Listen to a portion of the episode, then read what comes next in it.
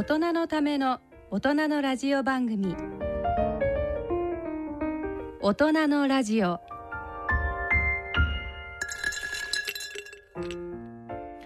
2023年9月29日の大人のラジオ。ご機嫌いかがでしょうか？安倍健人です。ご機嫌いかがでしょうか？小屋敷翔吾です。人とたえです。あっという間だね。はい。ねえわかる？ん？もう9月が終わるんだよ、はい。それでも外は真夏日だよ。そうですよね。なんかちょっと最近ねちょっと違いますよね。うん確かにそうなんかですね我々が知っている昔の季節の変化のタイミングとね、なんかニュースで桜が咲いたっていうのも聞いたんですよ。えー、9月この時期に？9月に。はい。そりゃそうだわな。すごいことだよね。だけどほら、ね生態系も乱れてるじゃん。ものすごいうん。あったかいところにしかいないやつが来ちゃって。そうなっちゃってこれ全部人間のさねあのエゴの活動によるわけじゃん。え。。うん。これがここまで来ちゃうと何かみんなで止めないとね、って思うんですけど9月何かありましたか、小安選手。そうですね。私は8月から9月にかけてあの移動がすごく多くて。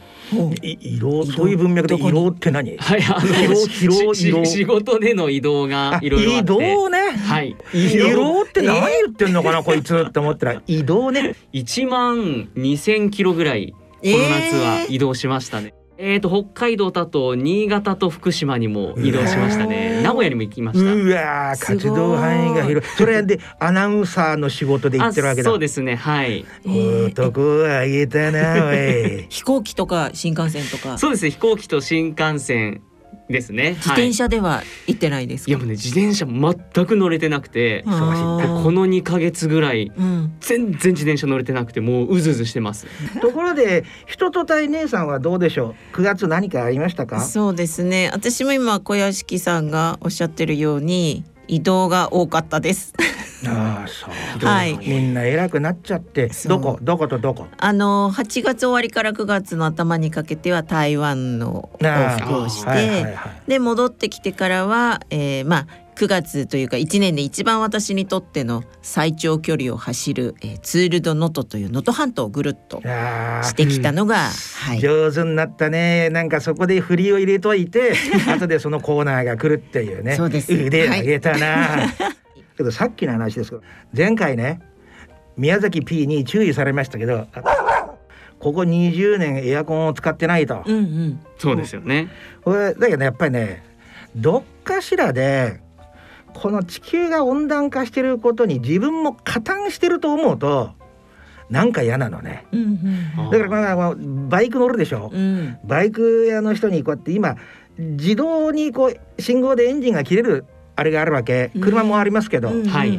でそれにもう一回切り替えましょうかねって言ったら大して排気量もないからいいでしょとか言われて。だけどなんかそういうの分かります？なんかこのなんか文明が明らかにちょっと言い過ぎちゃってるかうら、ん。それに少なくとも自分だけは加担したくない的な、その気持ちって分かります、うん。なんか分かります？いやちょっと偽善かもしれないですけど私自転車好きな理由そこで。あそうなの、はい、一つです。一つとしてやっぱりそのバイクとか車って楽ですごい移動としては優れてると思うんですけど、うん。どうしてもやっぱり二酸化炭素を排出したりっていうことで、はいはいはいうんまあその環境のことを考えるとやっぱり自転車っていうのはこれからの時代もすごくいい移動のツールなのかなっていうふうには感じてますね。確かに。姉さんはそれについてどうだろいやあのおっしゃる通りでやっぱり自転車に乗ってるとまあエコというかそういうのうに。本当にそういう意識あるの？なんか姉さんにとっては自転車しのぎでしょ？いやいや ていうかむしろだから先生あの安倍先生こそ、うん。バイクから降りて自転車に乗ってもらいたいな。は言ったことわかるんだけど これってなんかこうほらものすごく厳密にやるようになっちゃうと人間生きられなくなっちゃうから、うん。扇風機はねうちにたくさんあるって言ったっけ？あえそんなたくさんあるんですか、10個ぐらいあるのね。えすごい。行くところ行くところ扇風機があって 必ずつけるわけ。それでなんかさ安いやつ買うとさ、うん、回ってるけど風が来ないってやつない？あまあみんなそんな扇風機に依存してないからね、はい、そうですね。そんなにだけどわかんないです私ね。なんか10台あるうちの3台ぐらいはあ、うん、なんか無名のやつを買ったから回って音がする割には風が来ないわけ、えー、そんな違いがあるんですそう。ね。そういう時にどうするか、まず最初にやるのはあの網を外すわけ直に来るから意外とさあーなるほど。うし扇風機の後ろ側の網のところに埃が溜まってるとあ来る空気量は3分の1ぐらい減るね。えー、それをなんかほら濡れナプキンかなんかで綺麗に取ってなんかだんだん熱くなってきたよ。それで前を外しただけでもだいぶ違うんだけどなるほど。究極はあのプロペラを外してメーカー品のプロペラに付け替えるっていうのが すごいよ。そのプロペラがやっぱり肝心要というか。そうそうだから3つ4つね買ったけどなんか風が全然来ないわけ。でさすが7月ものすごい暑い時あったじゃん。うん。これはさすが鍋先生も今年の夏を超えることはできないかもって思ったわけ。うん、ね。そこで外してプロペラを変えたわけ。高いやつに。風がガンガン来るから。互換性があるんですそうね。そう。だから全然大丈夫よ。夏。だけど昔はねエンジンかかってきちゃったんだけど 止まんなくなっちゃ若い時はねバカだったからこうもう自分とこのマンションものすごく高級にしようと思って赤い絨毯敷いてものすごい冷蔵庫みたいに冷やして寝てたの。だから腹痛がすんのね。冷蔵庫みたいに冷やして夜寝ると。あれこれはちょっとダメだなって思って今の方が全然健康状態がいい。だけどあの皆さんにこう注意も込めて言っておきたいんだけど結構ほら羽輪のねガードはできれば取らない方がいいね。あれ気をつけないとよろけたりして何回もなんかもう実質上電動ノコギリだから。危ないですからね。だ。から私なんかほら社会病理の専門でしょ？いつもその命ととね 命を失うあれと隣り合わせで生きてるから、はい。ね何言ってるんだかまとまりがつかなくなっちゃいましたけど 本日の大人ラジオ進めてまいります。大人のための大人のラジオこの番組は各社の提供でお送りします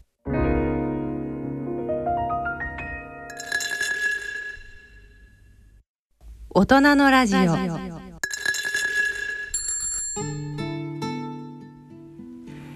さあここからはチャリンコタエのコーナーです。まずはこちらをお聞きください。えただいまから北国新聞創刊130年記念 JA グループ石川100万石プレゼンツ第35回ツールドノト400第54回中部日本サイクリング大会の開会式を行います。皆さんおはようございます、えー大会アンバサダーを務めてます人とたえと申します。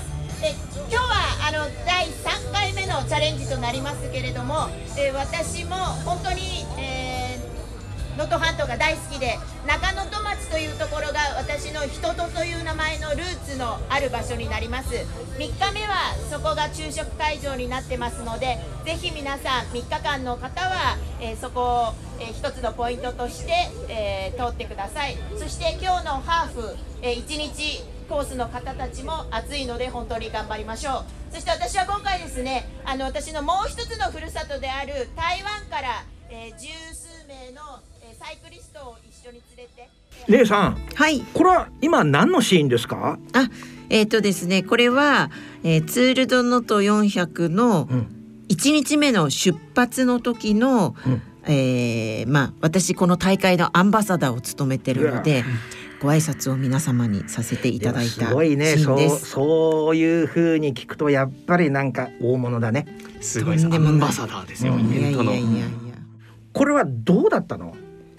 大体この日に集まったのが600人弱ぐらいなんですけれども、金沢の新幹線の駅からちょっと5キロほど離れた、うん。あの大きな大きな緑地公園の、うん。そのまあ広場の一角で、うん。えーまあ開会式が行われてでそこからみんな出走していくっていう感じなんですけそれども。こが出発点なんだ。そうですね。この後ね、このあのイベントの一番のなんていうんですかね、うんうんといいところはとにかくエイドステーションでいろんなものが出てくる。うん。だからうん。食べ過ぎちゃうと途中途中もう食べれなくなっちゃうので。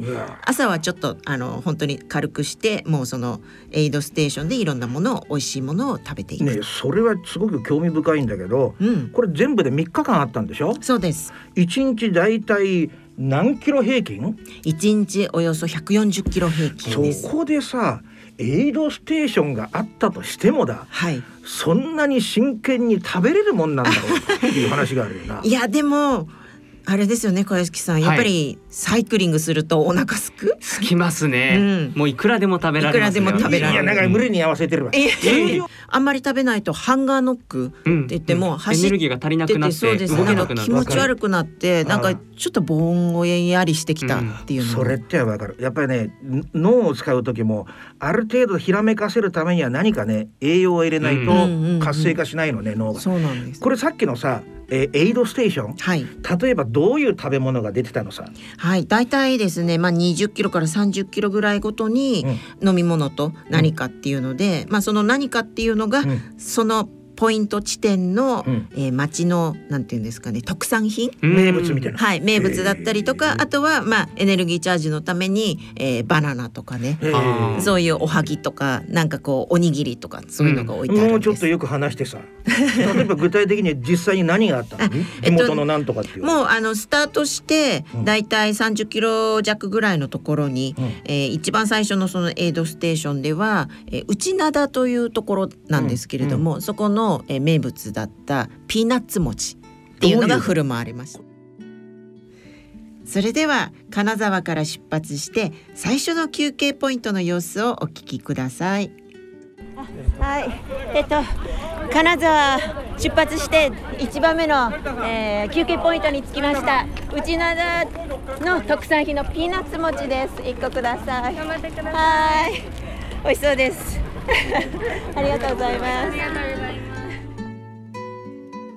普通の柔らかい白いお餅の中に、えピーナッツのあんみたいなのとあとちょっとそのピーナッツの砕いたやつがうん。こう練り込まれてるそれはどっちかというとあのさっき誰かがおはぎみたいなこと言ってたけど、うんうん。そういうんじゃないんだ、あおはぎはまた別のところで出てくるんですけどはい、それで120キロぐらい平均でいってるわけだ毎日。えー、140、140すっごい。で、はい。走破したのはトータルで大姉さん自体は何キロ走ったんだろう？あ私はえちょっとね実はあの今回、うん。本当に暑かったんですよ。うん。通常9月の中旬の北陸地方っていうとまあ行っても2 5 6度、うん。うん。30度超えることは絶対にないっていう中なんですけど、もう初日33度ぐらいで体感温度としてはもうね路面からの反射もあってうん。さらに40度近い感じ、じゃあ逆にさこう都内よりも暑かったかもわかん暑ない、暑かったですね。都内も多分暑かったと思うんですけど。意外とだか新潟とかねこのこちらのかね。ね石川とかの方が日本海沿いが結構気温上がってたんで。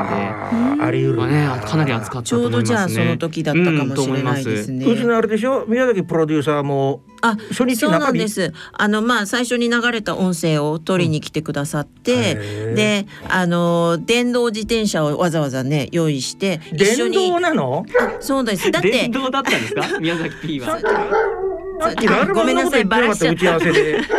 え普通の自転車だと思ってましたうん。結局ロードバイクかあでじ何かをちょっとそこはあのあんまり大声で言わなかったそことれにしてください。で ものすごく暑かったからどうかなったんでしょ？そうなんですあの一緒にね随行しての取材と言いつつ、うん。早々に消えてそしてあの最初のピーナッツ餅のところで出会った後にリタイア、リタイア。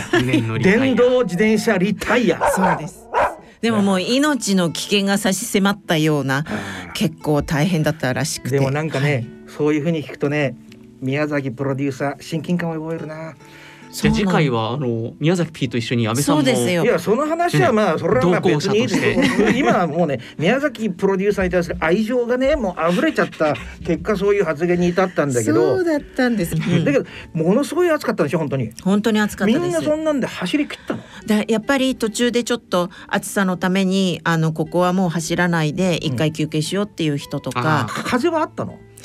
ほぼ無風です。い。やーえー。それだったらな。海沿いでも全然なかったんですか？風は。初日はなかったですね。あー。3日目がようやくあったんですけどただ今度はそれがその風が逆風？向かい風,、向かい風。それはそれできついですね。自転車が一番きついパターンですもん何ねか悪いことしたんじゃないの？で宮崎 P は電動自転車でえー、60未満まあ40キロぐらいかな。日頃な マラソンで体鍛えて自慢してたのに 結局そういう終わり方か。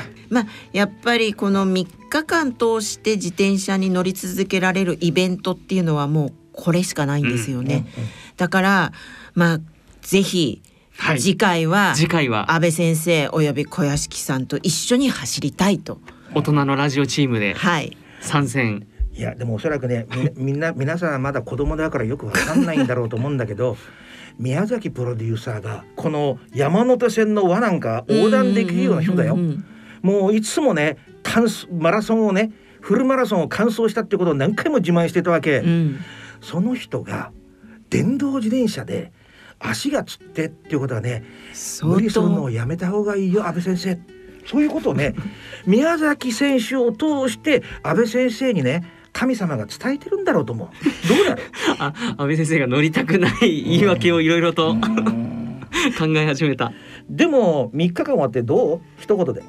最高ですね。うん。やっぱり達成感はうん。もう思います。おそらく宮崎プロデューサーももし熱くなかったら、そんなうん足がつるようなうん。アクシデントには、なってないと思いますね。だかはい。らこう考えるとさっきのオープニングじゃないけどささにね天気のこ温ね暖化だようん。ね、そうですね本当なんかにもう我々のすぐ近くまでね、うん。迫ってきちゃってるっていう感じだうね。ん。まあちょっとずつでもねだからその意識をやっぱり持ってこう、はい。なんでしょうまさに SDGs じゃないですけど、うん。なんかね一人一人がそういう行動を取るだけでも今後未来が変わっていきそうですよね。そうだね。意識の問題でだいぶ違うと思うよね、うん。一人一人がね。無理はしなくていいと思うんでね,、ね。ほんの少しずつだけでも。こんなね何気ないねこのツールドノトはい。みたいな話が環境問題につながっていくっていうところがねこの大人のラジオの質の高さ。っていうような感じで締めちゃっていいのかな？はい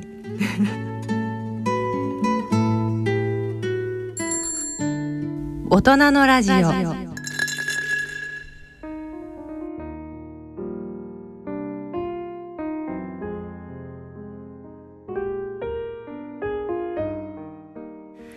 ンターテインメントのコーナーです。今回は映画宣伝担当の堀木花江さんにおすすめの映画をご紹介いただきます。堀木さんよろしくお願いします。よろしくお願いします。さあ堀木さん今回はどんな映画をご紹介いただけますか、はいえー、10月の6日金曜日から公開となりますシアターキャンプという作品を本日はご紹介させていただきます。はいシアターキャンプこちらどんな映画なんでしょうか、はい、もう思わず踊り出したくなるような最高のコメディの映画なんですけれどもこれがあの今年1月に行われた、えー、サンダンス映画祭であのもう絶賛の嵐をあの巻き起こした作品なんですけどそもそもこのサンダンス映画祭があのクエンティン・タランティーノとかジム・ジャームシとかあのそうそうたるアート監督をこううん。見出した、あのまあどっちかというとこの業界が注目するインデペンデント映画を対象した老舗の映画祭で、うん。まあ、そこで絶賛されてっていうことであのかなりあの本国でも話題の作品がいよいよ日本に上陸したという形になります。ミュージカル映画ですよね見たはい。感じ、そうです。ね子どもたちとか大人がこう手を取り合ってるようなあの画像を見ていただけると思うんですけど、はい。あのこれがあの舞台となるのがもうその、えっと、作品の名前の通りシアターキャンプといううん。ものが舞台になりましてこれがあのアメリカではあの子どもたちの夏のイベントとしてあの本当に主流の取り組みなんですけどあの合宿型ワークショップのような感じをイメージしてもらえると分かりやすいかなと思うんですけどもちろんアメリカってあの演劇の本場で、うん。まあ、頂点がブロードウェイだとしたら。やっぱそのミュージカルスターをみんな子どもたちがやっぱ目指す。でそこの登竜門のようなイベントで、はい、であの実際にこの作品の中で、まあ、子どもたちが歌って踊る音楽っていうのも、まあ、1960年代にブロードウェイで上映されたクラシックな演目も多かったりするんですけど、まあ、なんでそのいまだに演劇を志す者の憧れの楽曲っていうのがもういろいろ聴けて。まあ、それもあの興味深いんですけど、まあ、なんか1960年代って言ったらあのサウンドミュージックとかはい、はい、ウエストサイド物語とかメリー・ポピンズとか、まあ、そういったミュージカルの礎がこうなんか結構公開されたうん名名作が、作たちがこう生まれた時代ですよね。うん、多いんですけどなんかそういった歴史もこう知れて重なっていってすごく興味深いところもはいあのたくさん知れます。なるほど。ということは、はい。ミュージカルが好きな方にとってはそのまあオマージュじゃないですけどああのシーンだみたいなのもそうですね。あの見たことある人ははって思う。やっぱ子供たちが演じてたりするんで、うん。そういったところもあのぜひちょっと見つけて楽しんでもらえるっていうような作品ですね。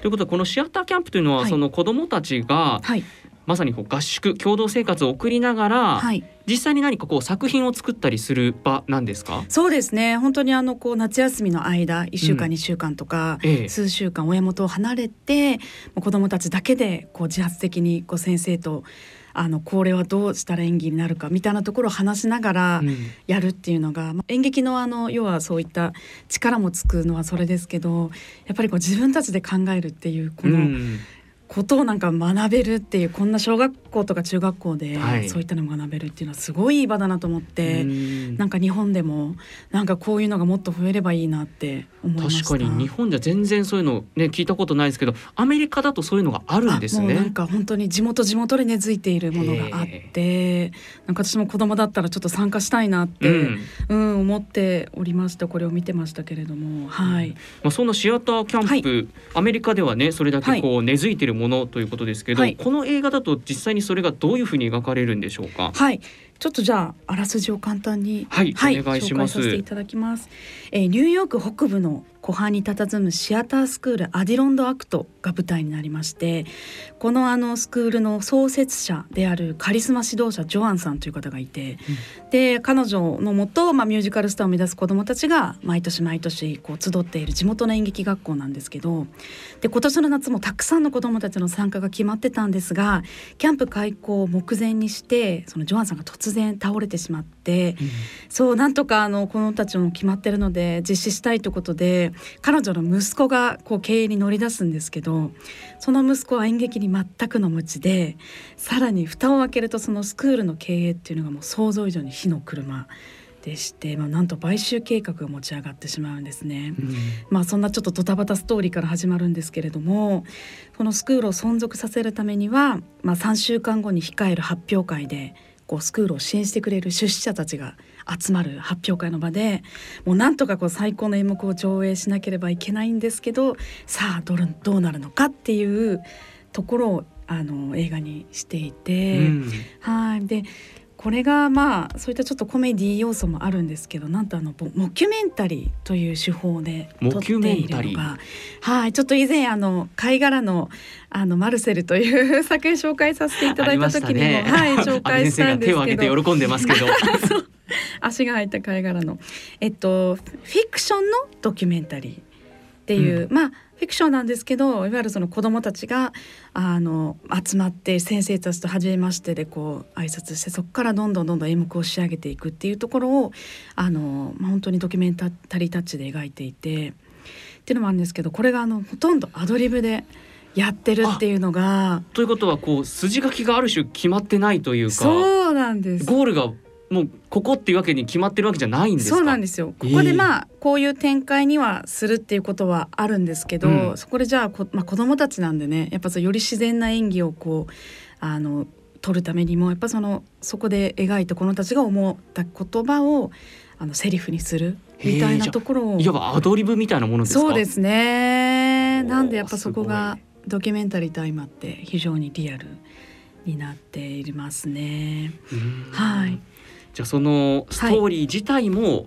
まあまさにそのリアルでうん。こう思わぬ展開だったりもするんですか？そうですね。ちょっとこれがもうなんネタバレになるんで言えないんですけど、まあその火の車で大変なことになるんですけどでもなんと最後がもうとんでもないことになる。もう私も見ててびっくりして、はい。もう本当に見てて。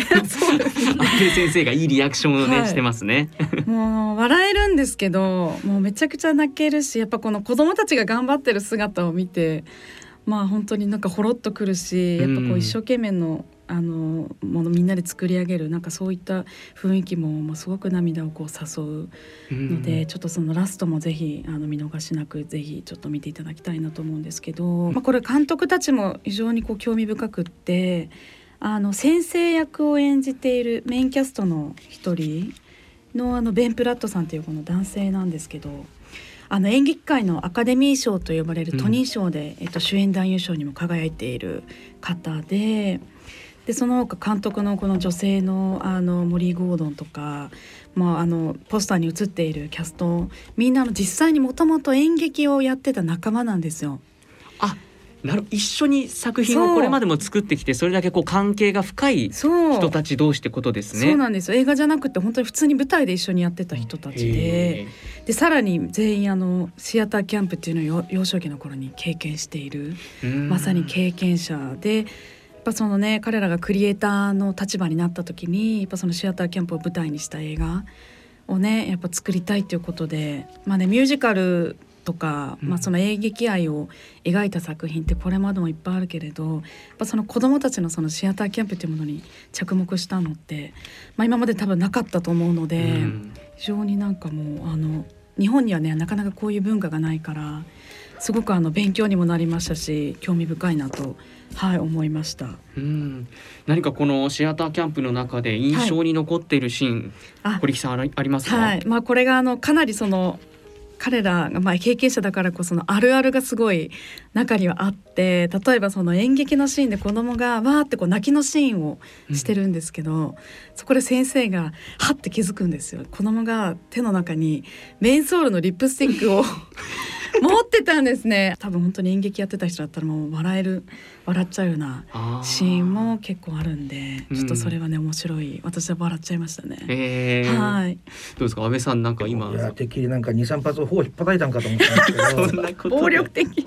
これはちょっと一つだけ聞きたいんですけど、ということは大まかな流れだけは設定しておいて、はいその中を生きてるふりをしてやっていくわけだ。そうですこの物語の中で子供たちはもう生きてるんですよその役を。はあ。興味深いよね、そういう設定っていうのが。結構監督によってはもう一言一句まで子供たちにセリフ決,、ま、決めらせる人もいると思そううんでよですすけどね。演出家としてね。そう。普通そうするパターンがねうん。多いですもんね。それを子供たちは想像してこのこういう状況だったらこうだよねってことをみんな思い描いてアドリブでいくわけだ。そうですね斬新だねそれ。斬新だしやっぱそのシアターキャンプの良さを伝えるためにもやっぱもう監督たちはもうそれを絶対のこととしたんだろうなって想像します。なんか本当にわ泣いて笑ってるのがこっちも本当にあい中に入ってしまってるような没入感がある、逆に今 SNS の時代だから、うん。みんなそういう演技したりすることに違和感がないのかもね、昔以上。に確かに。わかんないけど。うんみんなやっぱちょっとそうですね。自分をこう偽ってうん。いる部分もあるしね、うん。確かに。演技をそんなするというそんな設定がうまくいくんだなっていうこと自体が驚きだね。うん見てみたいね。どうですか？タエさん大女優としてこのはい。ね、演じるっていうことに対して。いやあの私こういうシアターキャンプっていうのがあること知らなくて、うん。本当堀木さんもさっきおっしゃったように私舞台大好きで、うん。自分も舞台やってて、うん。そういうのがあると本当いいなって思いましたね。やっぱ子供の頃にこういうの経験しとくと、うん。なんか表現力が違うような気がしちゃって、ねうん。あとねこの他人とのやっぱりこの作品を作るっていう上での葛藤とかねぶつかりとかきっとあるでしょうから。そう。やっぱこう自分を出さないと埋もれてっちゃう場だから、うん。やっぱそのやっぱアメリカね日本人にはないなんかこそううですよね。自発的なこのねうん。能動的に行くものもここでね。うん培われるのかも日しれない。本のせいぜい文化祭の そうですね。演体劇。体育館での出し物レベルだよな。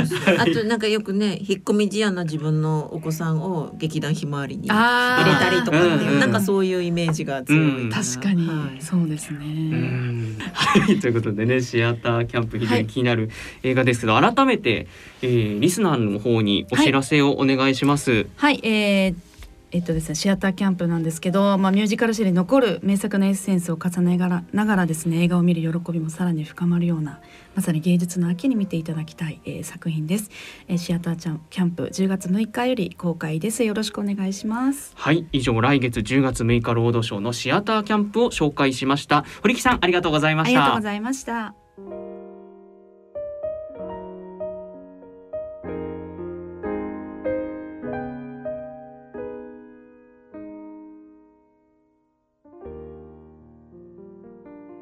大人のラジオ。大人のための大人のラジオ。今回の大人のラジオはいかがでしたでしょうか？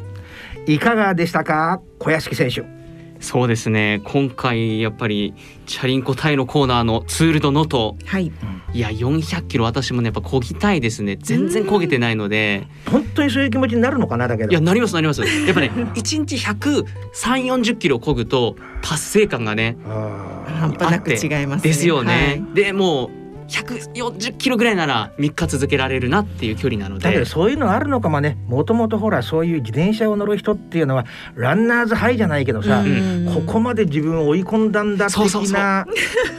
なんとかか峠越えた時のあの下りの気持ちよさ。え SM チックななんか快感っていうか天城越え的な。あるかもしれないですね。うん。さんはどうですか？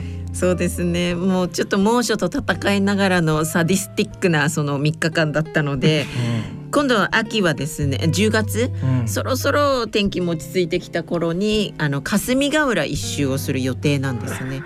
だからちょっとそっちは爽やかに回りたいなと思います,、すごいね茨城の土浦ですよね。あそうですね、うん。はい。結構ね。なんかもうあれだね生き様の一部になってきてるね。なんか死ぬ時は自転車の上みたいな。いやいや。チャリンコの上で命をみたいな。もうね毎回その自転車の話をして安倍先生を自転車に乗っていただくというのが私たちのねそうもうその気でいた裏テーマですよ。裏テーマですからその気でいたんだけど。ど宮崎プロデューサーの両ももが痙攣したっていうのが なんか神様が「ダメだよ。先生決してそういうことをやっちゃダメなの」って言ってくれてるようだね。いやいや番組ではですね皆様からのご意見ご感想疑問質問健康歯科曲のリクエストなどをお待ちしております。今後も歴史コーナーチャリンコタイのコーナー健康歯科のコーナー社会病理のコーナーゲストのコーナーなどいろいろなコーナーを織り交ぜてお送りしてまいります。各コーナーに関する疑問質問など番組宛てメール送信欄からどしどしお寄せください。それではお時間となりました。お相手は私安倍賢人と。小屋敷翔吾と。人とタエでした。それでは次回の放送まで。さようなら。